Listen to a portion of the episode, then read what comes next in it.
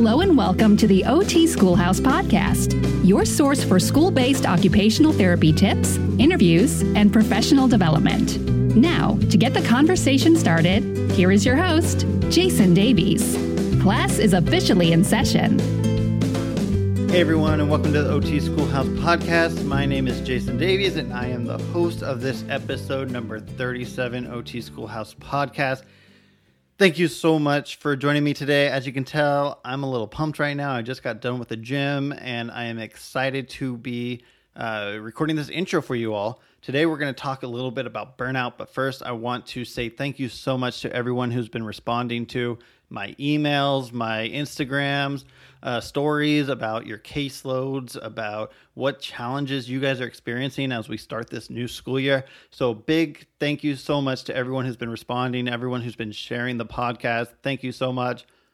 It's really been amazing just seeing everyone kind of come together around this podcast and really enjoy all the content that's going on. So, I'm excited about that, obviously, and I'm just happy to be uh, to be here and to provide you guys with a little bit of knowledge from all around the states so far. I don't think we've had anyone actually from outside the states yet. But um, just want to say thank you so much for following along, being there with me, and uh, and taking this podcast wherever you go.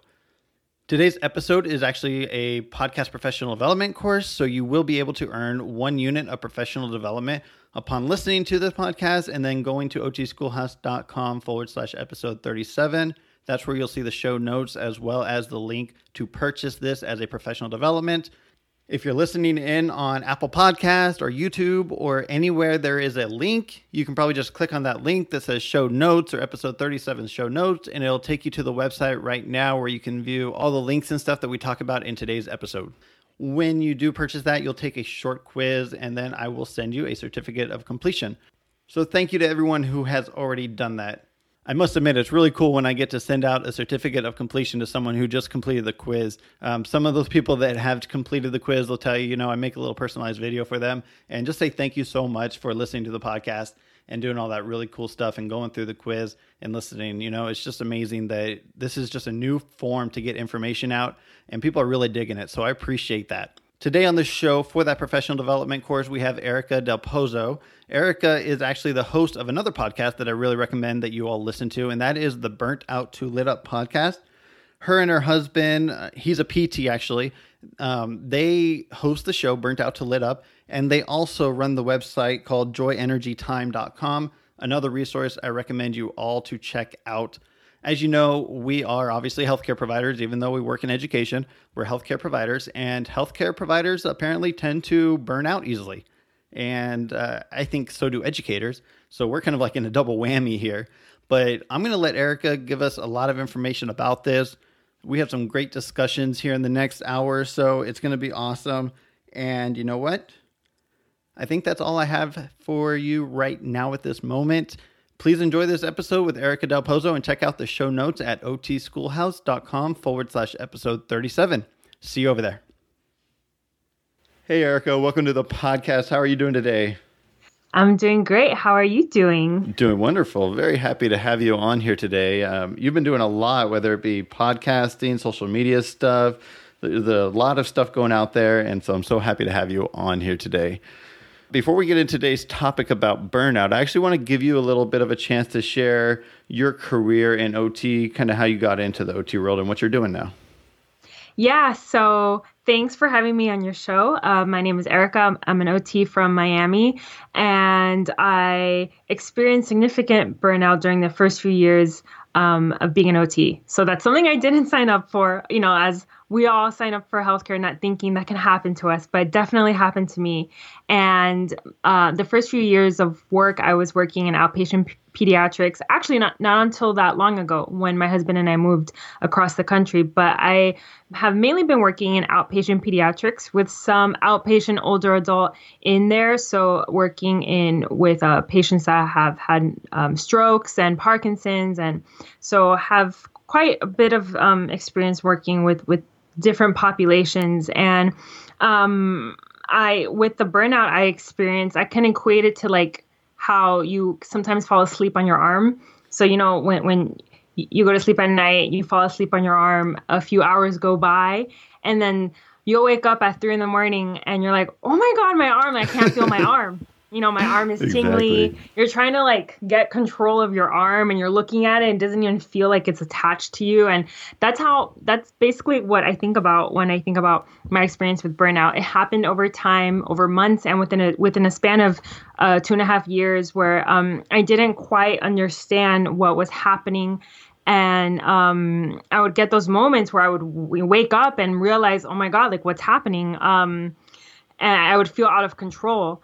And so what happened was that I left a job that was uh, had had suboptimal working conditions to say the least. And after that, I started to uh, uh, reflect on my experiences. I begin to heal and start just working on myself because that's what I felt like was lacking.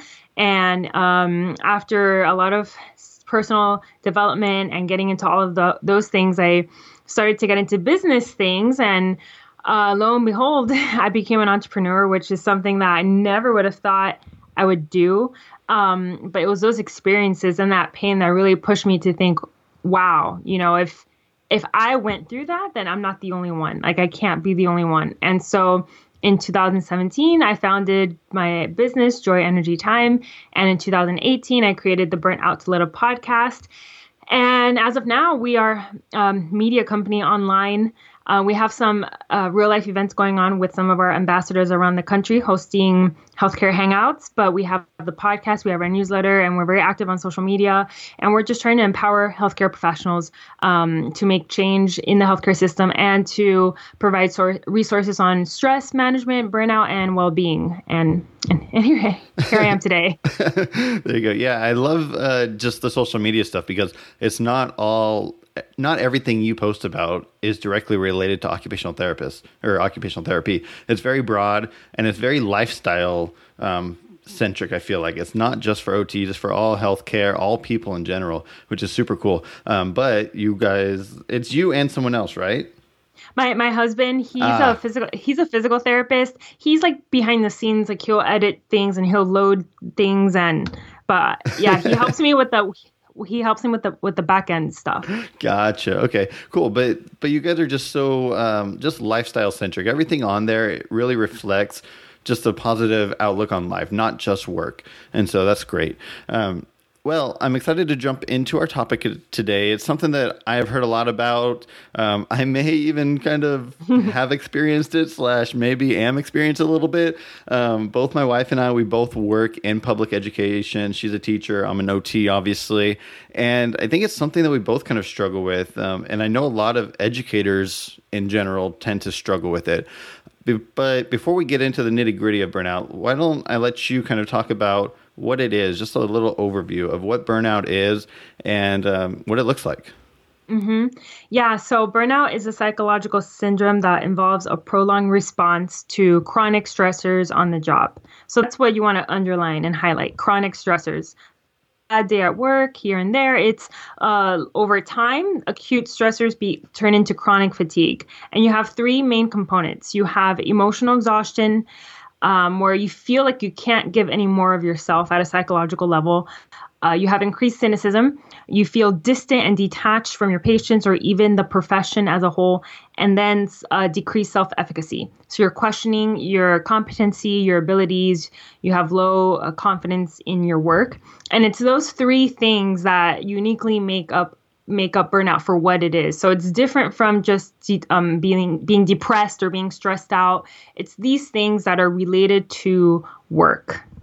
Gotcha. Okay, but so would some of the symptoms then kind of be similar to depression? Yes. Yeah, so that's a great question because uh, where burnout is job specific and depression is context free, there can be overlap, especially if you are experiencing depression and you also are experiencing conflicts at work. You may be experiencing um, difficulties at work, whether that be with coworkers or, or your relationship to your work or maybe with your boss. Then burnout is a stepping stone in that process. And it's really hard to kind of tease them out, but they can both be present at the same time. Gotcha. Okay. So, are there any stats or anything out there related to burnout? Maybe how frequently people or healthcare providers are experiencing it? Yeah. So unfortunately for OTs, there aren't that many stats out there, which I hope will change soon. But what I have found um, is that 35% of OTs in one study experienced high levels of emotional exhaustion, and 43% of them experienced high levels of cynicism.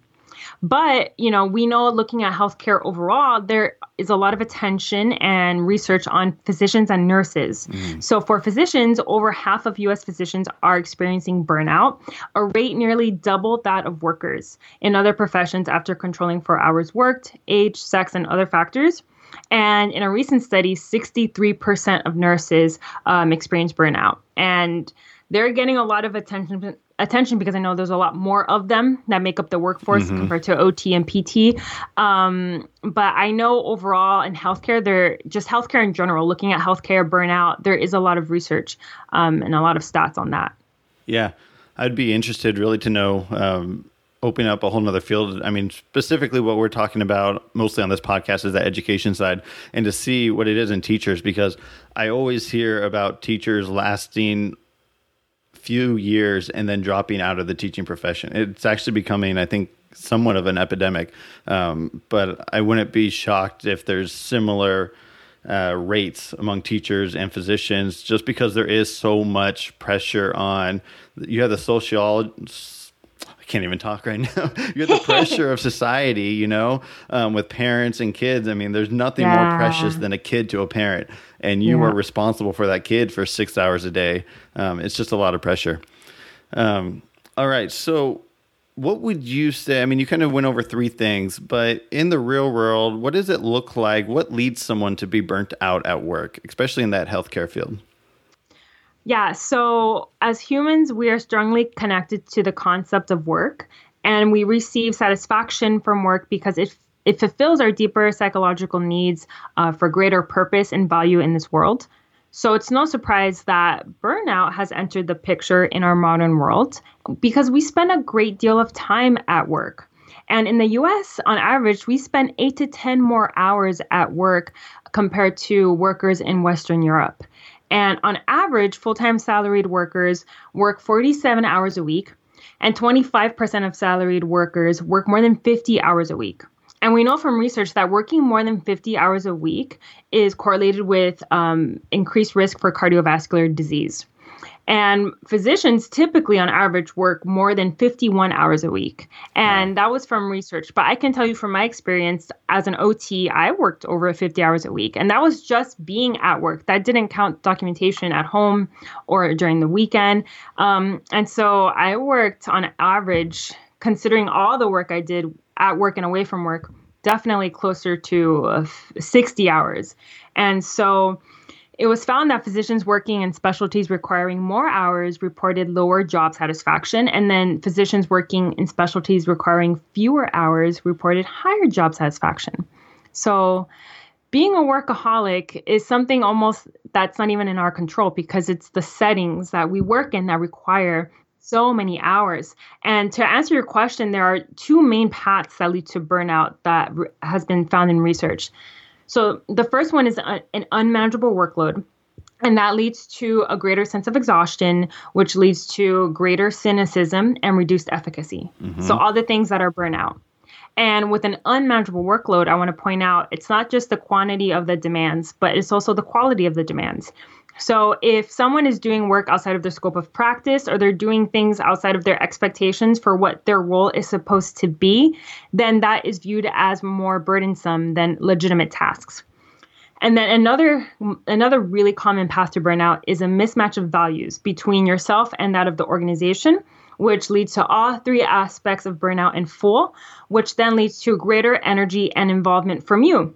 So if there is a mismatch between what I value and what the organization values, a gap is created and there's a discrepancy between work I want to do and work I have to do or work that the organization values that I don't value that mm-hmm. that doesn't align with me. And so that drains one's energy and so that kind of leads into that reduced involvement, the reduced efficacy and then there are other major things that lead to burnout as well, like decreased autonomy at work. Um, if you have insufficient rewards, and that isn't just financial, uh, social emotional rewards, being appreciated um, is really important. And in studies, that, that has been shown to correlate with a greater sense of efficacy in a study of OTs, actually. Um, and then being bullied at work. So if you if there's a lack of fairness, if there's injustice, bullying it can and that is a part of that spectrum. So having that can contribute to burnout.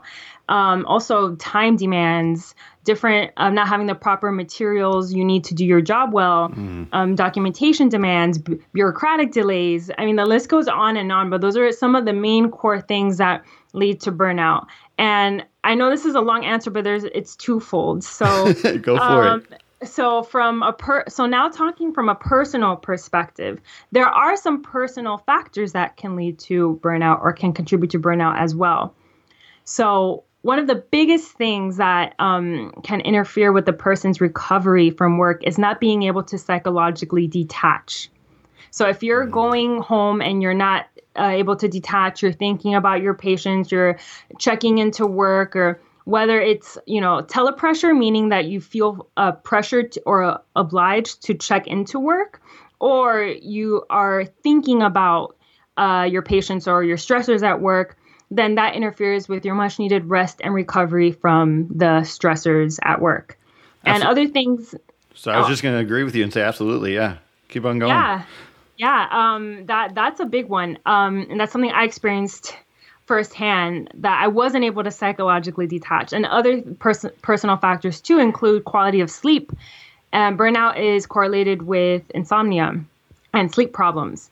Um, and so there's a positive relationship between the two of them. Oh, and other things include difficulty setting boundaries, um, deep belly laughs, which is fa- which has been found in research so it has to be a deep belly laugh that turns the parasympathetic nervous system on and turns off the sympathetic nervous system.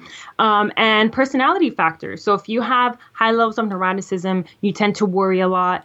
Um, you have type A personality, then that can facilitate the acceleration of burnout. Mm-hmm. So it's kind of like a heavy answer, but there are many different um, extrinsic factors and intrinsic factors that can create a unique cocktail, so to speak, of what leads to burnout in an individual.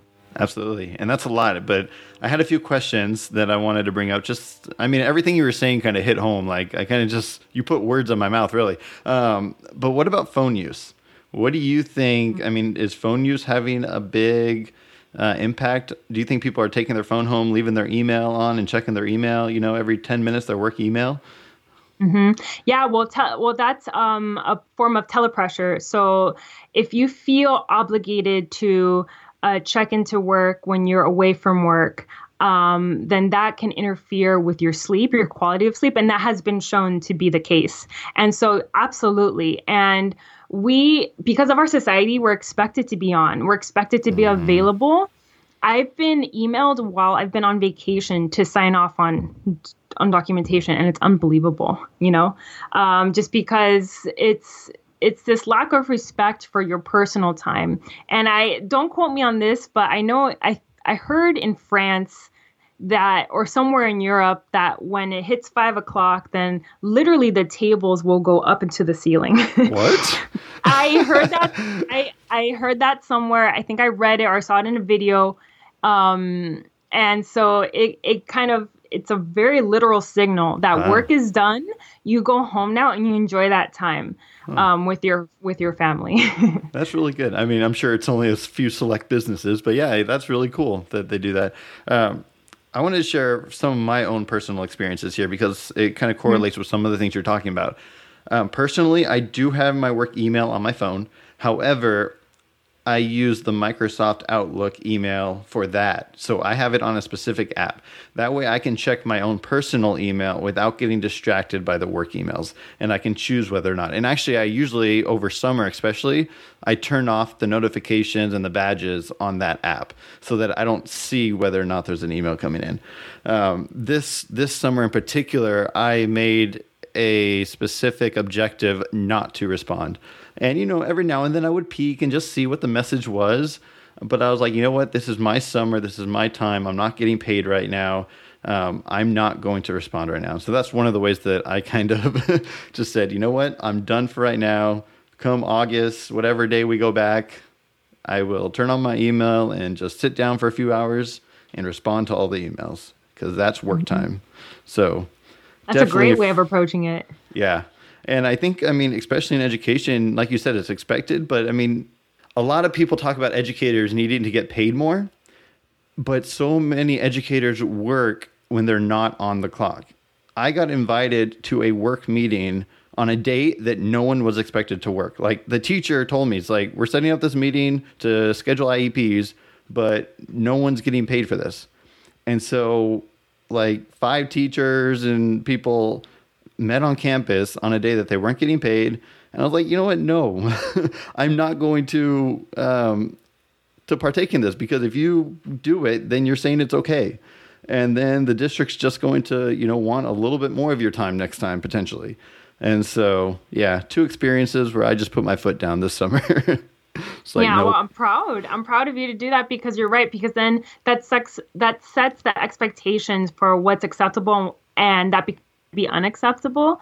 And i that's a great point that you made. So i'm glad that you set those boundaries because um, that was one of the personal um, factors that came into play was you setting boundaries at work and in your life. And that is one of the biggest that's one of the biggest personal things that can contribute to that sense of um, experiencing burnout. Absolutely. All right. So we went over some consequences i think. And consequences? I think we talked a lot about um, personal con- consequences, but what about in the workplace? How is this affecting the actual business that you work for and the people that you work with? Mm-hmm. So, burnout in terms of professional outcomes has been associated with job dissatisfaction, low organizational commitment, absenteeism, presenteeism, uh, poor job performance, intention to leave one's job, higher rates of turnover, um, decreased patient satisfaction, and dysfunctional relationships with colleagues. So it doesn't just affect you and and how you feel, but it affects patients and your organization. Yeah.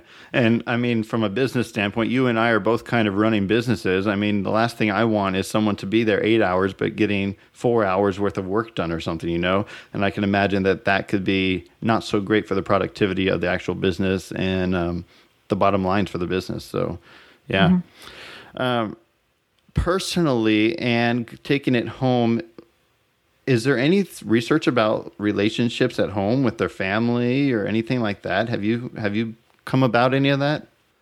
In research there has been um, there has been areas where people that are experiencing burnout that they will take that home with them and that will spill over into their home life.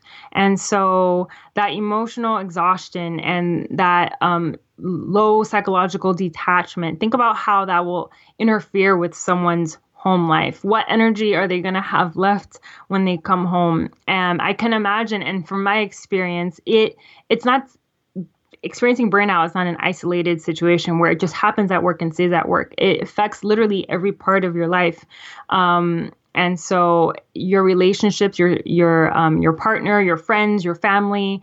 Um, I don't know to what degree because I think everyone experiences it experiences it in such a unique way, but in one way or another, that does spill over into other areas of your life. Yeah, I agree. All right. So you've helped us to understand a lot about burnout so far, kind of the onset of it.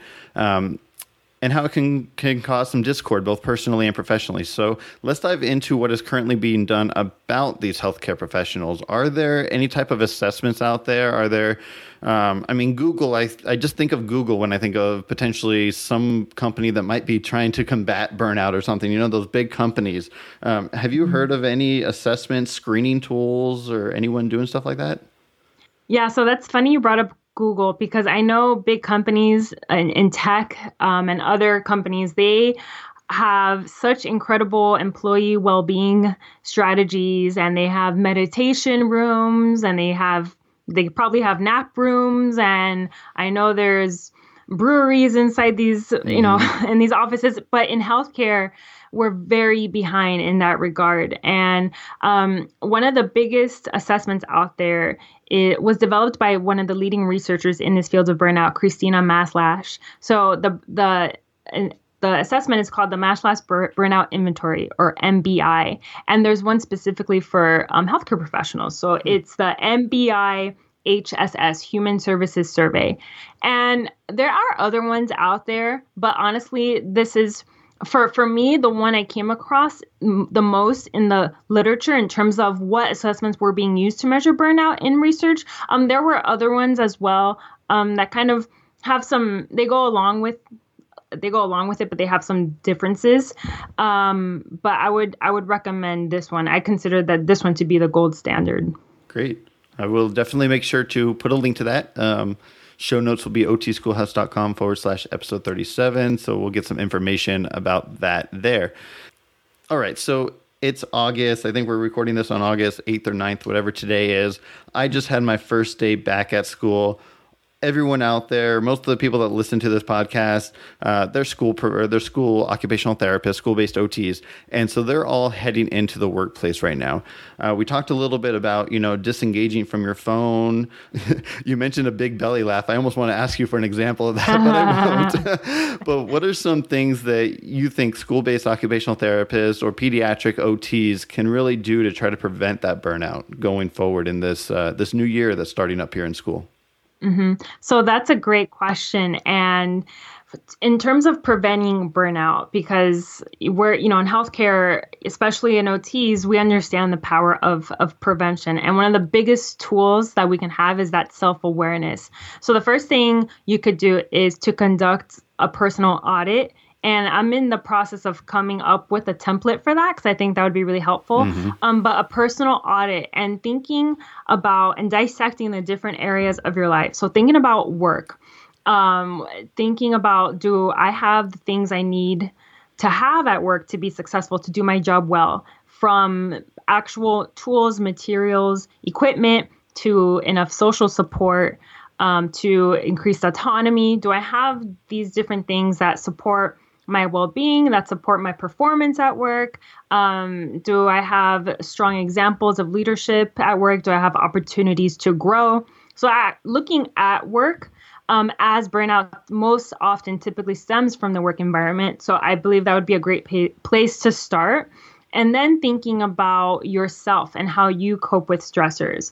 And thinking about what do you what do you want in life in terms of your career because i think so many of us you know we get a job because we get a job and um, that can happen to anyone in any career and i know for ots we're we're virtuous and mm-hmm. we um, but I think sometimes we can get into a job and we don't necessarily have our professional and career goals um, fully developed and we're just kind of taking it year by year. So I would encourage you to take a step back and work on those um, professional goals and do your values align with your organization's values because that's something that I think a lot of us don't really stop to think about. And so so looking at that and then the personal factors, like I said, like how how you're coping with stress, looking at your sleep, the quality of your sleep.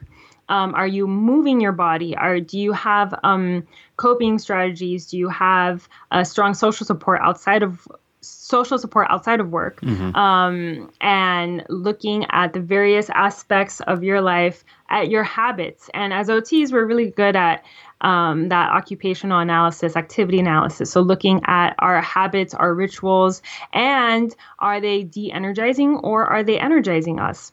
And and you can start there and just looking at the different parts of your life and then creating um, some sort of plan uh, personally and professionally to get you on the right path yeah.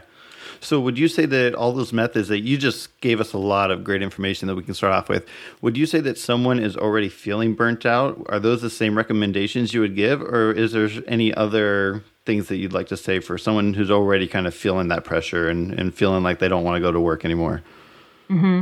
Yeah, and that's such a hard place, and I've been there. And thinking about how I, uh, how I coped with it in the past, I was using a lot of avoidance to cope with that feeling. I was avoiding my feelings. I was avoiding dealing with how I hated work, and I just wanted just to go to work and because it was a good pay, it was a good place, everything was fine from that end, but I was miserable and some things were happening that I didn't align with. And so something I didn't ask myself that I would ask myself and something that you should think about if you are in that place is thinking about what's the most important thing for you in your life right now. Like if you could change one thing right now, what would it be? And what is getting in the way of of you achieving what you want most in life?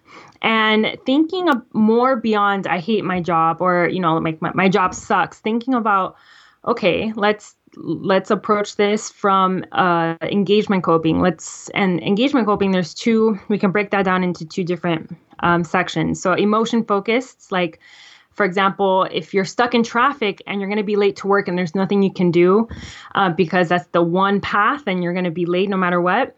Um, emotion of focus coping is taking a few deep breaths and just accepting that situation and trying to self soothe yourself in that moment.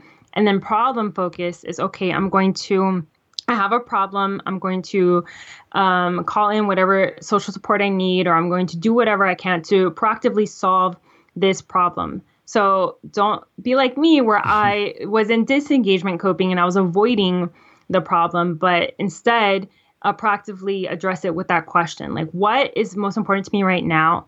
And I think that will give you, that's a great place to start. And that will cue you into, hmm, maybe I have little autonomy and that autonomy is impacting my my well-being at work or maybe I'm not getting paid enough and I need to ask for a raise and that's really impacting my my well-being too. So think about what is it that's really causing you to feel this way and it could be it could be 20 different things or mm-hmm. it could mm-hmm. just be one thing but get get it all out on paper and write them all down and then get a highlighter and highlight the things that you I have identified as most important to your well-being right now. And you can little by little work on those changes, but just start with the most important thing right now. Yeah. And I mean, I kind of use the similar mindset, you know, things that I can versus I can't control. And just uh, an example, you know, over the summer, I could control whether or not I looked on my emails. What I couldn't control is thinking about, you know, what my caseload is going to look like come August. I had no idea. There's no way I can control it. It was up to the people way above me to figure out my numbers, and I would figure I would worry about that once I could have a say in it come today, basically. But another thing I wanted to touch upon, you mentioned it a few minutes ago, was growth. And I think that's something that impacted me because as occupational therapists in the schools, we're I mean we're OTs. That's what we are. There is no real position in most um, in most states, I believe, that we could go up. Like we can't become an administrator or something like that. And so that's something that almost that has a direct correlation on me starting the OT Schoolhouse and the podcast because I was like, I'm an OT. Most pay scales are five to seven years, so I'm in my seventh year. So I'm pretty up there as far as the pay scale. I'm kind of topping out. And then I was like, well, now where do I go from here? And so growth was a big thing that I couldn't get at work, which ultimately led me to really start the OT Schoolhouse. Um, is that kind of what you mean by growth or? That's a great, um, thank you for bringing that up. Discrepancies, glass ceilings. Um, as far as professional growth, that is a huge thing for OTs. And I can give you an example. So, when I was a student in field work, I was in an inpatient rehab hospital, and there was a PT. She was a, a staff member, and I was, you know, I was a student, and I observed her. I would overhear talk about this PT that, you know, she would go and do her job, had normal 40 hour week, but she was becoming an RN. Um, she was taking classes at night on the weekends, and she was getting her RN. Registered and, nurse, right? Yeah, yeah, registered nurse. And I was I didn't understand why. Like, and I asked um, my my fieldwork educator, why is she getting that? And then she told me because she wants to be a rehab director, and we can't be that as OTs and PTs. You have to be a nurse or a doctor. Mm-hmm. And I was like, that's so silly. Like, are you serious? like, yep. and that was the only way she could put herself in a position to uh, advance. And I think for OTs and PTs, you're right. We're limited to opening a, a, private practice and many of us may not want to do that mm-hmm. but it mm-hmm. may be the only option for growth in terms of moving up there aren't a lot of opportunities to move up and so that is one thing but when i talk about growth i talk a, a, lot about like personal growth and and there's a lot of different dimensions of wellness that you can um, that you can experience growth. And for me that was what really helped me to become more assertive and confident in myself. And that's what um helped me to kind of heal from from this experience. So growth eh, you know professionally and personally is is both important. Yeah and I think a lot of people also um, use continuing education as a way to build growth, build confidence, and uh, fulfillment. Even you know, you go and get a certificate, and you just feel so much more empowered by what you can take and help your patients with. So another way to to grow. Hmm. All right. Um, well, let's see here moving on over do you think that when one is burnt out that they might be able to fake it until they make it quote unquote? You know that whole thing you know just smile and eventually you'll become happy. Um, is that real or is that i guess we could call it almost myth or real or whatever what would you say? But, um, mythbusters like that show. Exactly.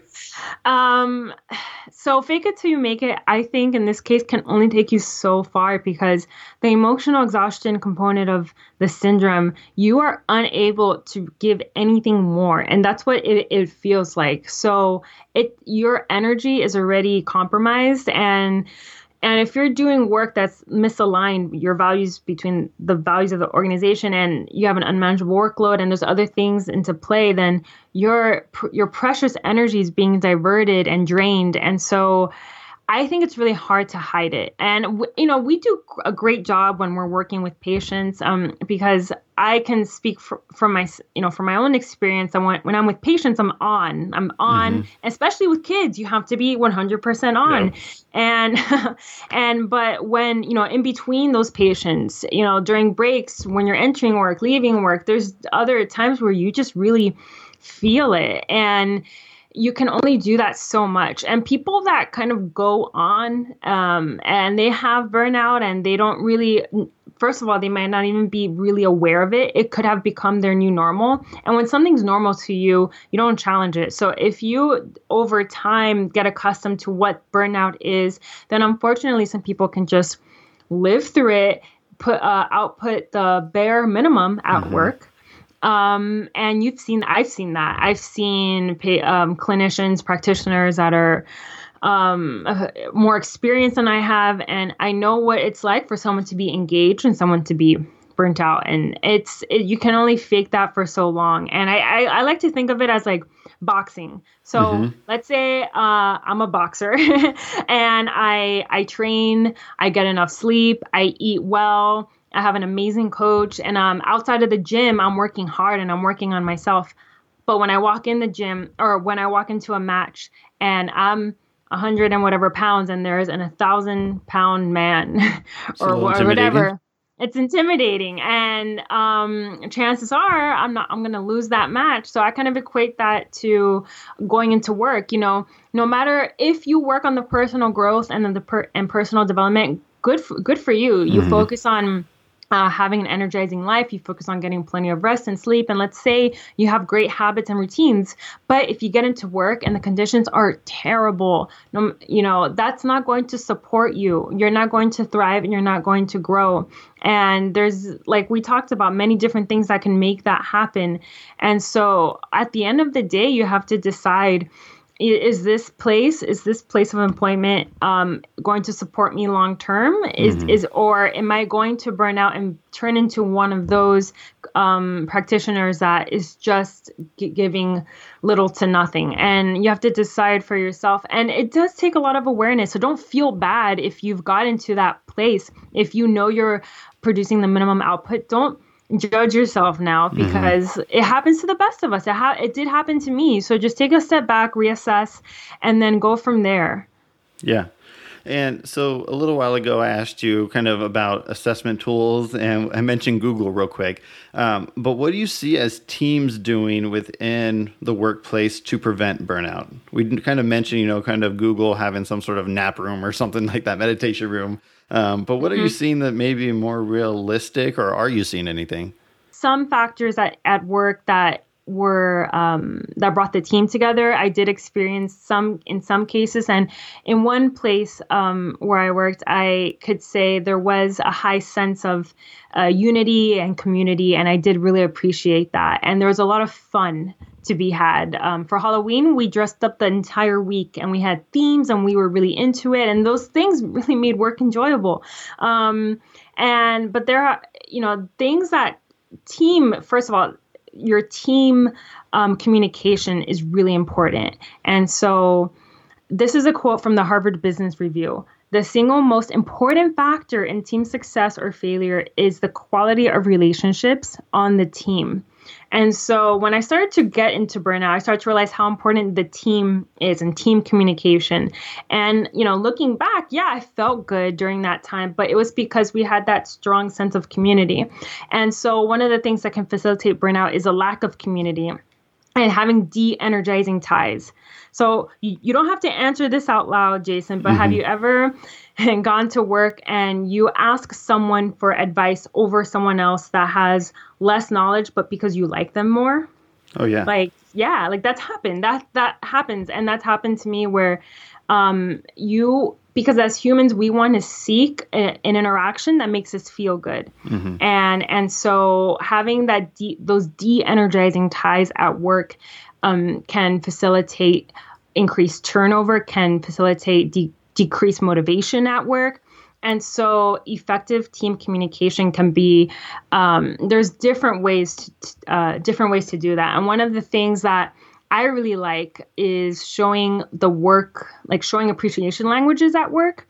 So, have you heard of that before? Yeah, we at my previous job we did like the four different colors, whatever, and people um, they appreciate different things. You know, some people appreciate nice language, some people mm-hmm. appreciate mm-hmm. thank you notes. Um, so, is that kind of what you're talking about, or is there something?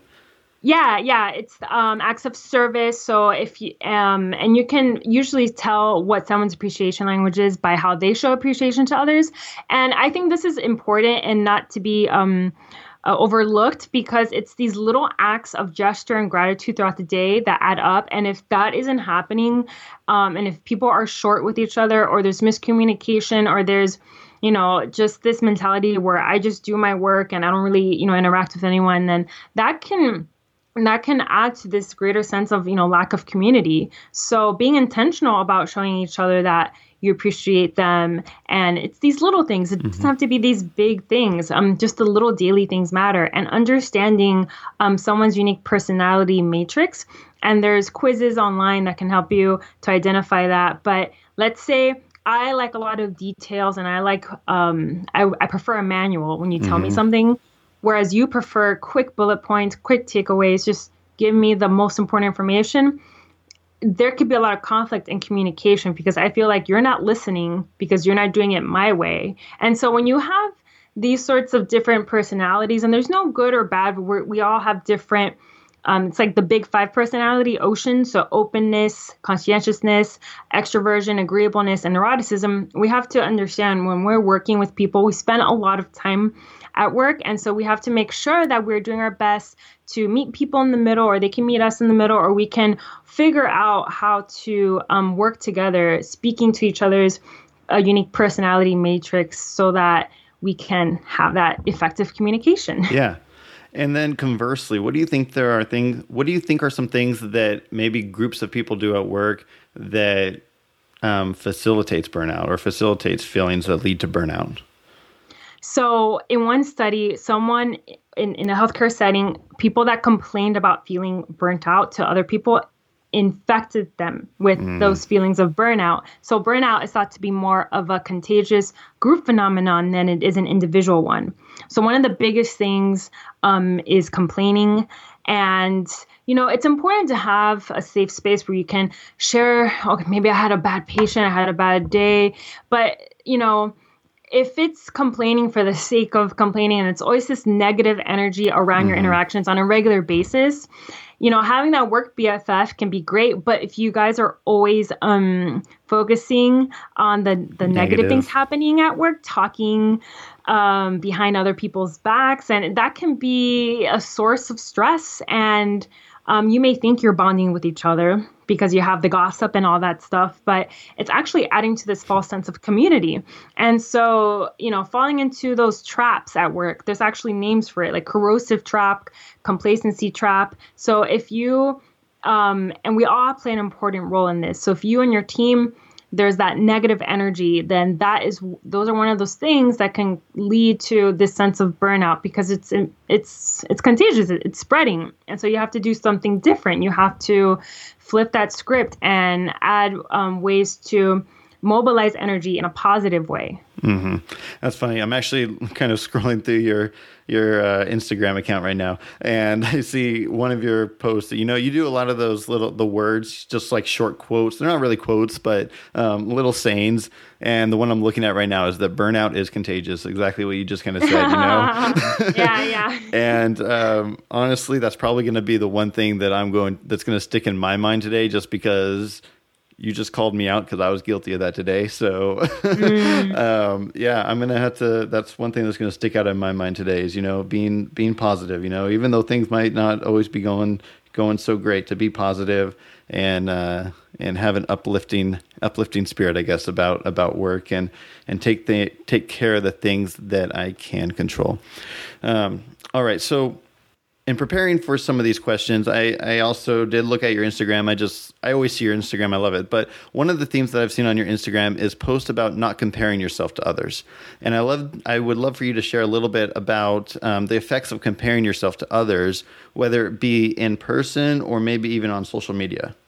Mm-hmm. Yeah. And I talk about this a lot um, because, you know, in the 90s when we grew up, we we've always done it. It's just how how it we do it changes. And so in the 90s, you know, we compare ourselves to the models we see in magazines or to the athletes we see on TV, but now we compare ourselves to quote unquote, you know, influencers and people that aren't necessarily celebrities but have quote unquote famous accounts, whatever mm-hmm. you whatever you classify as, you know, as famous or popular and and so I think in the healthcare niche on specifically Instagram, there's a lot of these uh, hyper polished looks with the perfect scrubs and you don't look a, like you're tired so you must be a new grad right? Because um, and it's and this this false glamorization of medicine and healthcare that for some people is like you know you look like that but i had i feel like i'm in the worst place i could ever be right now in my job and like you can compare yourself to those people that look glamorous and they have the perfect scrubs and and they they're so in love with the the field and you feel like well I'm not. And so there must be something wrong with me. And so this you know with just like we know the the models on magazines whatever you know on billboards they're they're photoshopped. We have to know that you know what we see on Instagram or social media may look real but we choose what we want to show. And so don't compare compare yourself to others that maybe they're um, this maybe they have a huge OT uh, platform online, but maybe that's not what you want to do. But maybe I don't know. We have all these different ways of making ourselves feel inadequate, and so mm. don't compare yourself. Just take it with a a grain of salt. And if you find yourself that you're relying too much, if you're checking social media too much and it's making you feel bad, you need to do that could be a part of your audit. You know, am I checking this too much? How is it making me feel? Um, do I need to unfollow or mute people? And then reassess. And maybe that has to do with how you're viewing it, you know, how you're viewing people. Because, you know, I, I think for the most part, the healthcare community on Instagram, for the most part, from what I've seen, you know, they have good intentions, mm-hmm. But it's it could be in how different people portray themselves that may make other people feel like less than or they don't have it all, and that's no one has it all. We just have yeah. to uh, understand that. Yeah, definitely. Um, agree with you 100% on that. What about in the workplace and comparing yourself. Uh, maybe you're comparing yourself to that other occupational therapist that's somehow managing 99% productivity or um, that other OT that um, just always seems to have it going for them. Mm-hmm. Yeah, you you never know what someone is is going through, and um, as a student, one of my fieldwork educators, I I thought she had it all. Actually, one someone in the clinic, um, I thought she had it all. Like she was young, she had a few years under her belt, and she looked like she was like the best OT on planet Earth. And then I overheard her, you know, she's like, I eat ice cream for dinner every night and I'm I'm miserable and I'm single. And I'm like, wow. You know, like you just mm-hmm. don't know what people are going through. And especially in healthcare, like like you know, with kids, we always have to be on. And so um, we could always feel like we're on and people you might not really get to know someone or they're they may not be showing to you their true selves. And so if you envy someone think about why you envy them. Do you envy them for their experience? Do you envy them for how they deal with difficult patients? And you know, you can take that as an opportunity to to learn from them. And I think you know, in that way, envy can be a little healthy. You know, and to, you know, you have to decipher eh, what is healthy and unhealthy, and thinking about maybe those are attributes I want, but I'm not there yet, and maybe they could be a mentor to me, or I can learn from them. And so you can use it like that. Yeah, definitely. So I want to wrap up here shortly, but another topic that I know you're kind of interested in is emotional intelligence and talking a little bit about. We'll just start off with what is emotional intelligence. Um, we'll just start off with that first and then we'll dive into it a little bit. Emotional intelligence is the way in which people process emotions and how they identify, express, understand, and regulate and use their emotions. So, it has been shown in research that people with high emotional intelligence or EI, they also have high resiliency and high optimism. And there was one study that found that the higher the emotional intelligence in a group of, of PTs, speech therapists, OTs, doctors, and nurses, um, the higher the EI, the lower the burnout individuals with high traits of emotional intelligence they're more likely to appraise stressful situations as a challenge rather than a threat and they are more confident that they can cope with their with those situations. And so that overall ends up with lower reactivity stress wise in terms of psychological like your mood and also physiological. So that's pretty interesting. Um, and yeah, I know we, as OTs, especially in pediatrics, we may help kids uh, regulate their emotions, and we also have to think about how we uh, how we are aware of our emotions, and do we regulate our own emotions. I mean, I think of something like journal writing or something. Or so there, there's some different strategies that maybe you recommend for people that um, just want to kind of check in with themselves on their emotions. Mm-hmm. Right. So this was something I had a huge problem with, and I would just jump to the worst conclusion, and I, and sometimes I still struggle with that, where I get, um, where I face a problem or I face a stressor and I have high emotional reactivity. And mm-hmm. I, I know that's something I'm still working on. Um, but there is, you know, based on the research, I came up with an acronym. And it may not be the best or most memorable, but it's uh, it's SABI. It's S A B I. So I have a friend, Sabrina. Sometimes I call her Sabby. So Sabby. So the first thing is stop. Stop and think what's really pushing my buttons here? Because you know, we have been hardwired maybe a certain way. So a certain stressor can elicit a certain response, but this is an awareness tool to stop and think what actually is pushing my buttons here. A is why am I reacting so strongly? And it could be a certain type of patient that sets you off that you may think, you know, I can't work with these type of patients, but maybe it's they make you feel like um, you're not confident in your skills, whatever. I'm just using that um, as an example. So, why get to the root of why you are reacting so strongly? B, what's the best or worst that could happen in in this case? And then I, how important will this be tomorrow? So this can be um, maybe a rift you have with your coworkers.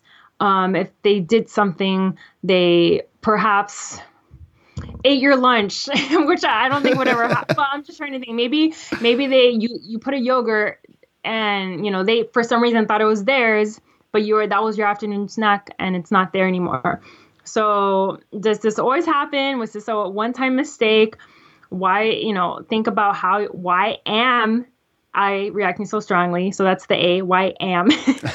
and then um, I tried to make this somewhat memorable with savvy. And then what's the best or worst that can happen? And then how important will this be? So a week from now, even the next day won't be that important that she ate your yogurt. Um, and then so just thinking about what's worthwhile in terms of holding on to and when you think about it, there's a lot of things that aren't worth holding on to, but we do. We hold on to them. We hold on to um, stressful events. We replay things in our minds. We think about, you know, we can really sit and dwell in that anger um, if we are allow, allow ourselves to. And so that um, a lot of awareness techniques um, can really be helpful. And one of the best things is mindfulness. So if you're mindful of the situation and and then you can stop and think about you know, the, the going through that that checklist of questions I just said that can be helpful. But then journaling is another fabulous tool that I use that you know might not be able to help you in that moment but over time if you're journaling in the morning or at night th- there was a study that um, nurses that were journaling um, at the end of the study had lower uh, levels of burnout and higher levels of, of satisfaction and so um, it can really be a helpful tool into diving deeper into some of your emotional triggers and thinking about more useful coping strategies. And journaling in and of itself is very calming for me. And so it has added um, so much to my life. Gotcha. All right, I got one more for you off the uh, off the questions that I sent you originally, and it's about workload. And I think that is something. I mean, whether or not you're a teacher, an OT, whether or not you're in education, or if you're in a skilled nursing facility, everyone struggles with workload, I feel like. And so, what are some ways that you've gone about, um, I guess, being proactive when you are given such a high workload? Hmm. So yeah, workload is one of the biggest things um, that can lead to burnout, an unmanageable workload. And like I said, it's the the quality and the quantity, and you have to question what is in and out of your control because a lot of times we may think that's out of our control.